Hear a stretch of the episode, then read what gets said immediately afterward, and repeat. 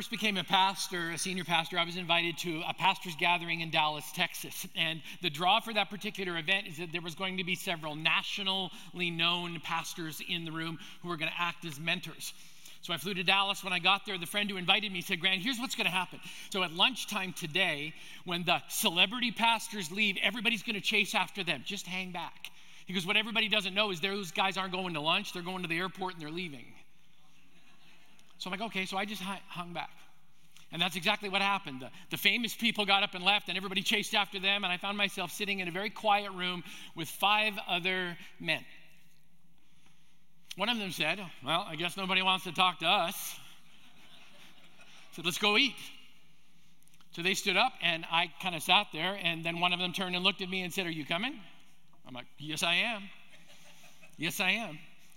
I went to lunch with Larry Osborne, Wayne Cordeiro, Pete Briscoe, Bob Buford, and Bob Russell. To some of you, those names mean absolutely nothing. To me, I was going to have lunch with my heroes.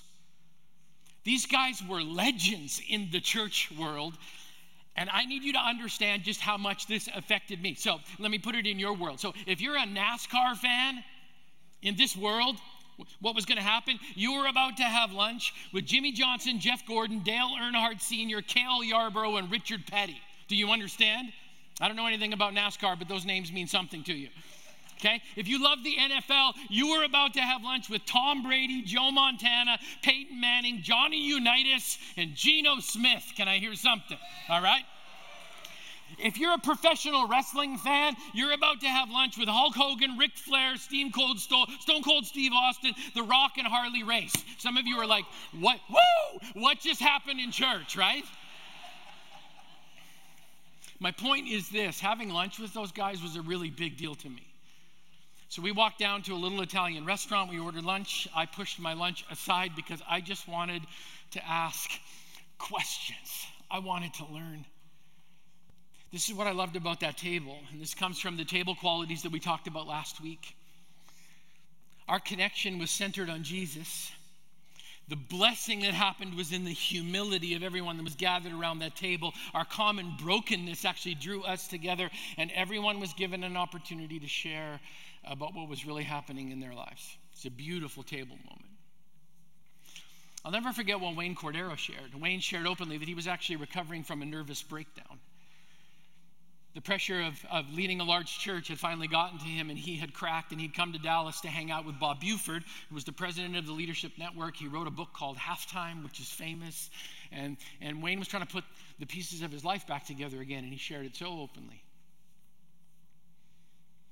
I asked him, Wayne, what are you learning? Like, what are you learning in this journey that you're on? And I will never forget what he did because he actually took a knife and he picks it up. I'm going to use a meter stick because it's easier for you to see. Oh, there, my Canadian just came out. A yardstick, sorry.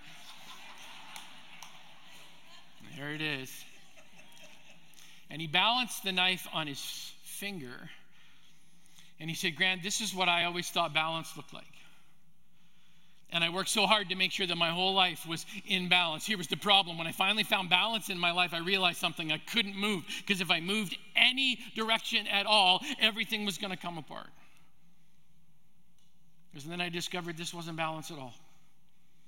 He said, because what would happen is pressure would start to come in my life. And instead of moving towards it and trying to figure out what God was doing, I ran away and I started making really bad choices and I end up falling apart. He goes, but then I began to discover something. I began to learn something that, that if in God's strength you don't avoid the problem, instead you move towards it. He goes, I began to learn that even though there was pressure in my life, that this was still balance. For some of you, that's all you needed to hear in church today. All you needed to hear was that you don't need to avoid, you don't need to deny, you don't need to stay away from the pressure in your life. But if in the power of God you actually develop courage and move towards what God wants you to do, if you don't try to handle it on your own, if you actually address it, that God will always bring you in balance no matter how much pressure is pushing in on you. You know, the alternative, of course, is denial or choosing something to numb the pain, and we all know from experience that that's not good. So I'm so glad I went to lunch that day.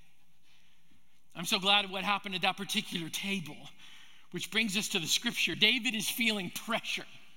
He's on the run from King Saul, and the men that have followed him are actually hungry. They have a real need. They need food and sustenance. Being hunted is never a good feeling, and David is feeling the pressure of being pursued by an adversary. His name was King Saul, and that guy wants him dead. This is no small thing. And the Bible says this is what happens. So David went to Nob, which is a, which is a geographic location, to Ahimelech the priest. Ahimelech trembled when he met him and asked, Why are you alone? Why is no one with you? David answered Ahimelech the priest, The king sent me on a mission and said to me, No one is to know anything about the mission I'm sending you on. As for my men, I've told them to meet me at a certain place. We've got to stop here because without the backstory, none of this is going to make sense. But I want to tell you what the backstory is right here. Here's the truth in this moment David lied. He's not on a mission from the king. He's running from the king. The king wants him dead. Under pressure, David, who's described as being a man after God's own heart, he chooses deception instead of truth. Instead of simply saying, I'm scared, I'm hungry, and my men need something to eat, David spins a tale, embellishes a story, and tries to mislead this priest. The Bible doesn't hide the fact that David lies, and so we can't duck this truth either. Under pressure, David deceives, and we learn a truth. No good ever comes from lying. And all God's people said, right? It's, I know that's not deep, but it's so true, and I think we all struggle with it at some point. Proverbs 6 says there are six things the Lord hates, seven that are detestable to him haughty eyes, a lying tongue, hands that shed innocent blood, a heart that devises wicked schemes, feet that are quick to rush into evil, a false witness who pours out lies, and a person who stirs up conflict in the community of believers. There's a list for you. Did you notice which particular sin gets mentioned twice? A lying tongue and a false witness who pours out lies. God hates dishonesty because it destroys trust, it tears down businesses, it messes up families, and it blows up marriages. Doctors Linda and Charlie Brown write on marriage for Psychology Today, which, of course, is a secular psychology journal. In a recent article, Charlie openly wrote these words. He said, To be perfectly honest, I'm not always perfectly honest. Lies, no matter how small, always take their toll on the trust, goodwill, and respect in our relationships. The bad news is that most of us are likely to struggle with issues of deceit throughout our lives. The good news is that as we practice being conscious communicators, we become less tolerant of our own dishonesty. He says the further good news is that in cleaning up our own act, we can inspire others to do the same. He says this whether you call it a justification, a rationale, a white lie, a fib, a half truth, or an exaggeration, a lie is a lie is a lie. The consequences of dishonesty are always the same feelings of guilt and anxiety, and an increased mistrust of self and others.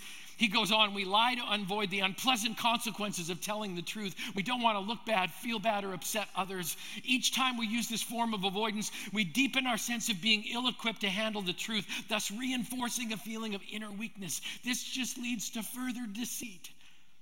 Lying undermines the foundation of every relationship more than anything else. Finding the courage and commitment to confront the tendency to lie can add strength love and integrity into our relationships. Although it isn't easy to break the habit of deceit, it's possible, even for those who've practiced subtle or not so subtle forms of it for years. Here's his last line The motivation for this work comes from seeing what we can gain by it. Setting foot on the path of integrity forever changes our lives for the better. So let me make this personal. To be completely honest, I'm not always completely honest. There are times when I lie to avoid conflict because I don't like conflict. There are times when I want to create a more favorable impression, so I'll say things that aren't true. Sometimes I lie because, ironically, I want to prove to somebody I'm a good, honorable, intelligent, competent, successful, or some combination of the above kind of person. And every single time I do, I'm complicit with something God hates. And I don't think I'm the only one. Honesty is a high calling, and good comes out of it every single time we choose to bring it to the table. Can we take a moment? How quick are you to embrace truth in your words and your actions? David's under pressure, he makes the wrong choice. In the sight of what David did wrong, can we please not miss what he did right? He was on his way to the house of God. He's under pressure and he was on his way to the house of God. I don't know what you've got going on in your life today, but boy, I'm so glad you're here. For those of you that are watching online, I'm so glad that you are here. David is headed in the right direction. He's moving to the right environment. He's got the right heart. He just made the wrong choice to lie. What does that mean? When you make the wrong choice, don't allow it to define you. Stop, confess, repent, and keep moving in God's direction, not away move towards the pressure. Okay, stick with me because lying is not the only issue on the table, okay? David keeps talking to this priest. He says, Now then, what do you have on hand? I want you to remember David's men are hungry. Give me five loaves of bread or whatever you can find. But the priest answered David, I don't have any ordinary bread on hand. However, there is some consecrated bread here provided the men have kept themselves from women. David replied, Indeed, women have been kept from us as usual whenever I set out. I want you to remember, these guys have been running for their lives. The men's bodies are holy even on missions that are not holy. How much more so today? So the priest gave him the consecrated bread, since there was no bread there except the bread of the presence that had been removed from before the Lord and replaced by hot bread on the day it was taken away. Some of you are like, okay, what in the world is this story all about? Okay, there was the issue of David's lying, but that's not the only issue in the story, and this is where the table really shows up. The ceremonial and sacred bread that David was actually asking for was placed on a table in the tabernacle that was known as the table of showbread or the table of God's presence. In the tabernacle, there was a table, and it looked like this it was inlaid with gold. It was beautiful. And every Sabbath, the priest would take 12 loaves of bread, one for each of the 12 tribes of Israel. And at the end of the week, the bread was replaced and the original bread was eaten. But here was the rule only the priests could eat that bread. David has an issue it's lying. Now Ahimelech has an issue. There are rules about this table. David, you and your men are not allowed to eat this bread. According to the rules, the holy bread from this table was only for the priest, but now all of a sudden there's a real need. There's a human need in conflict with the rules. Ahimelech has an issue human need versus ceremonial law. Okay, stick with me. Jesus ran into exactly the same issue in the New Testament. He's confronted one day by a group of religious rule keepers who care more about their rules than the basic need of human hunger. Listen to how Jesus handles the dilemma in Mark chapter 2. One Sabbath, Jesus was going through the grain fields, and his disciples walked along, and as they did, they began to pick up some heads of grain. The Pharisee said to him, Look, why are they doing what is unlawful on the Sabbath? He answered, Have you never read what David did when he and his companions were hungry and in need? In the days of Abiathar the high priest, who was Ahimelech's boss, he entered the house of God and ate the consecrated bread, which is lawful only for priests to eat, and he also gave some to his companions. Then he said to them, Sabbath was made for man, not man for the Sabbath. So the Son of Man is Lord even of the Sabbath. Okay. You got an Old Testament story. Now you've got a New Testament story. And some of you are asking, what is the point? What can we learn from a table story that spans Old and New Testament? What are the practical applications we can take home to our own tables this week? Can I suggest four for you? Here's the first one Don't mistake the letter of the law for the spirit of the law. Okay, you got to hear this clearly, all right? There were two parts of the Old Testament law there was a ceremonial law and there was a moral law. They were both important and good. God gave them both, they both mattered. But Jesus was teaching something here that was so important. The Pharisees got things flipped over. They put rules over human need. Jesus was flipping the script back over again. Human need is unbelievably important. The Pharisees got them flipped over and they were clinging to the ceremony and ignoring their moral obligation to acknowledge something simple people need food, they need to eat. They were so fixated on the rules that they were missing out on the fact. The bread of life, Jesus, was standing right in front of them and they couldn't see it.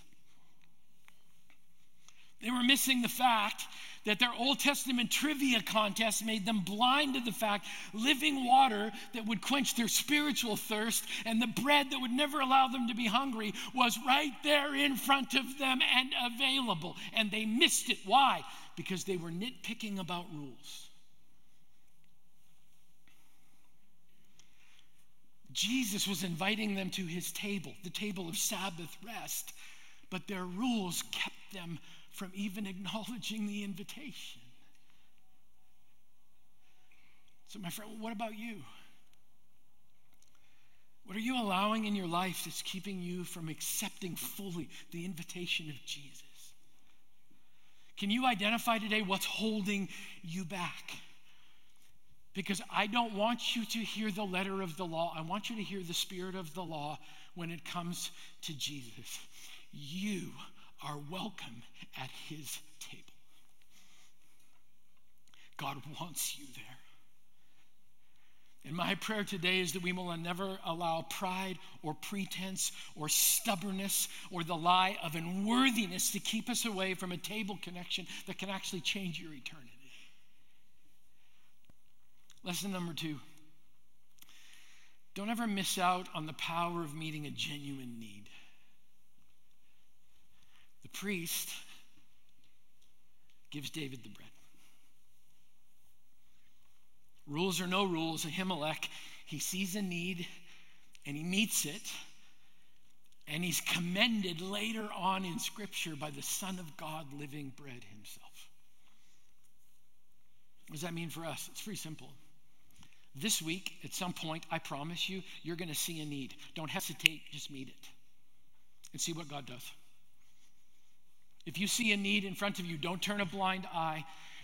Don't see someone who's hungry and go, well, be warm and well fed. I'm not talking about being irresponsible in any sort of a way. I'm saying this when God puts a need in front of you, don't hesitate, just meet it. For some of you, that means you need to invite someone to sit at your table, someone who's different than you, who thinks differently than you, and you need to welcome them into a place of safety just to see what God does. It's not just about filling their stomach, it's about connecting with their heart. And I promise you, God will use it every single time. It's a part of the mission that God has called us to as a church. I'm going to talk about this in two weeks, but I'm going to say about, it, say about it right now. To the people who have been blessed, don't use your blessing to build bigger fences. Use your blessing to extend your table. Now I'll preach. Come back in two weeks. Lesson number three don't lie to yourself. You know, when we talk about loving people who are far from God, there are lies that start up in our minds right away. Lies that say things like, my story could never matter. My story could never make a difference in someone else's life. That is not true. God gave you your story for a reason. Some of you are going to say, I, I, I, don't have enough knowledge to share my faith in Jesus. That's not true. The Holy Spirit will make sure you have everything you need in every single conversation because He actually loves the person you're talking to more than you ever could. Here's another lie. My invitation to the table is insignificant. It's never going to matter. That's not true. Not to the person who says yes. Here's another lie. My past is just a little too much for Jesus to overcome. That's not true. Say, Grant, show me some evidence.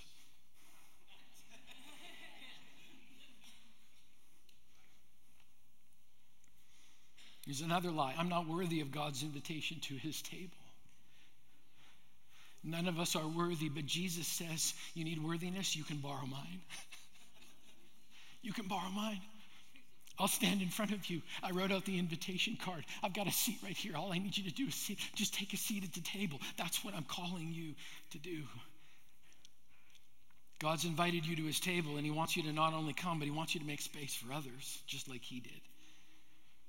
And lesson number four don't ever miss out on an opportunity to embrace the full presence of God. I love the name of the table in the tabernacle and ultimately in the temple. It's called the table of showbread, but there was another name for it, and, and I just I love it. It was the table of God's presence. When we convene in the name of Jesus at any table, we bring with us the promise of God's presence. He says, I will show you ways to bring other people into my presence by a simple invitation, by extending an opportunity for them to come. I heard you singing this before. I stood in the wings and listened to you sing. Your presence is an open door. I want you, Lord, like never before. Were we just singing words or was that our actual prayer? God, your presence is an open door. And this is what I can promise you when we tap into God's heart for community, God not only reveals himself in those moments, but he draws people towards himself. In both stories, Old and New Testament, the bread was there, provided by God, and with it came his presence. Every week, if we don't experience the presence of God, it's not because it wasn't offered. You know what I love about the presence of God? It's not restricted to real estate and churches. The presence of God is right now on Western's campus. It's at the Northwest Indian College. It's with the Bellingham Technical College. It's downtown on Railroad and Holly. Some of you are like, Are you serious? Like, yes. The presence of God is swirling in all different places. What, what God is begging is that for, for those of us who love Him, that we would extend our table to have conversations, not just for our good, but for His glory. The presence of God breathes life into our mission and passion that allows us to reach out to people who need Him. In my early years of ministry, I got to serve on Skid Row in Los Angeles. That's where I cut my teeth on ministry. As with every serving moment, every time I went to inner city LA, I got so much more than I ever gave. One of the places where we would minister was called the Lord's Kitchen in South Los Angeles. It was started by a pastor named Dr. E.V. Hill. E.V. Hill has gone on to glory, but I'll tell you what, I've, I've heard some preachers in my life, that E.V. Hill would light you up. We'd go to the Lord's kitchen and we would serve breakfast. And I remember one morning after serving oatmeal with gravy, I didn't say that wrong. I'm just going to let that soak in for a second. Oatmeal with gravy. I walked out of the building and there was a, a picnic table off to the side with five men. We were so different. I was white, they were black. I was young, they were older. In comparison, I was country and they were city. They were unhoused, struggling, and broke. I had a home. I didn't think I was struggling, and in comparison, I was wealthy. We were different. I had been introduced before as the pastor of this group of high school students, and so they were regarding me with some level of suspicion, and I didn't blame them. And all it took was six words of invitation to break down all the barriers. Would you like to join us?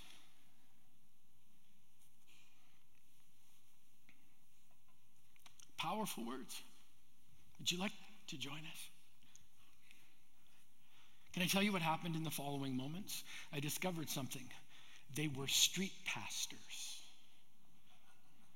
they were street shepherds. And they tucked me under their wing and they ministered to me. They fed my soul. They prayed for me. They shepherded me. They offered me love, comfort, acceptance, and hope. I didn't bring anything to the table, but I sure walked away with a lot. By the way, those men, they're my heroes too. This series is not just about hospitality, it's a call to use your table as a missional connection with the world that Jesus wants to save. And one of the ways that we're doing that is by starting a brand new initiative called Table Groups. We're going to do that this fall. So, we're going to launch a new type of small group called table groups. They're gatherings of 10 to 15 people centered around sharing meals, praying, growing, and serving together. If you're interested in hosting a table group, we've got an informational meeting coming up on the 17th of September. Lunch is going to be provided. That seems fitting. You can find all the information at info.ctk.church for, for just a little bit more reference. We want to find ways to make space for other people in our lives. And table groups are a way of inviting someone to do exactly what my brothers did in South LA to make space, to say, Would you like to pull up a chair? So that they can meet Jesus and find their place. As I've said, table groups are going to be centered around sharing meals, praying, growing, and serving together. We believe, we have a conviction here at Christ the King that we are most formed like Jesus in community. And I'm going to tell you, I, I, so desperately want people to find a place at the table. So all that information is at info.ctk.church. What if God didn't just create you to find your place at the table? What if He created you to pull open a chair for somebody else and say, Why don't you sit with me? What if that is an actual manifestation of God's mission to each one of us? What if it's just that beautiful and just that simple? There are people in this room right now, and I know for a fact that, that you're just, you're curious about this Jesus thing. You're investigating. It doesn't maybe all make sense to you, and you're wondering today, like, I mean, he talked about Jesus, Hulk Hogan, Richard Petty, David, a table covered in gold, and I don't quite understand all of it. It's okay. If you're here today and don't know Jesus, you need to know. He wants you to sit down, have a conversation. Nothing that you can share about your life, He doesn't already know. And while in other circumstances you might sit across from somebody and go, if I shared all of me with someone, they would run screaming from the room, I promise you that will not be the response of Jesus. Jesus will sit there and go, I know. I know. And in spite of all of that, I loved you so much, I died for you. My body was broken for you, my blood was spilled for you, and if you were the only person on the face of the earth, I would have come anyway. So today, I'd like to pull up, pull a chair out for you. Say, come and be a part of our family. Come sit at the table with us. Like, but Grant, I got this going on, going, yeah, okay. So do all the rest of us. And anybody in the room that says they don't have issues or have a problem at some point in their life, I would refer you back to the beginning part of the message about lying.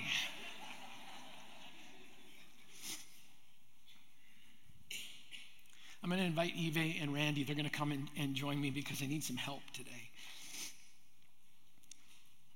We're, we're going to take a moment to reflect, to think, to process together. I know there was a lot in today's message. I mean, Old Testament, New Testament rules, ceremony, gold covered tables, all of it comes down to this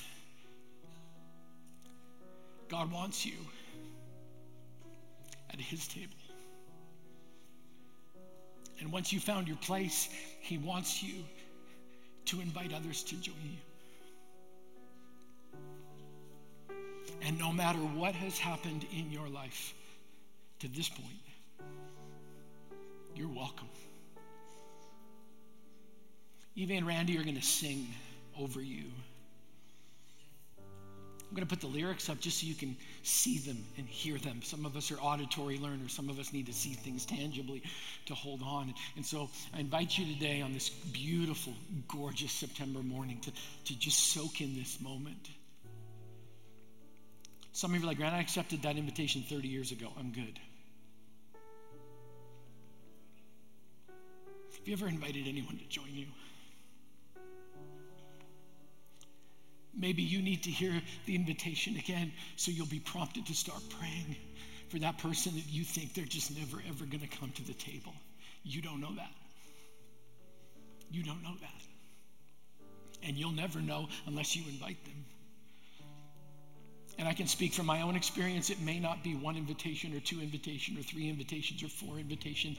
There are some praying grandmas in this room who have invited thousands of times because that's the heart of God. Don't stop inviting. And maybe you're here and you're just like, I, I just don't feel worthy. Don't buy the lie. Jesus will loan you his worthiness. You're welcome. So let's just reflect for a few moments. And then I'm going to invite you to actually sit at the table with me.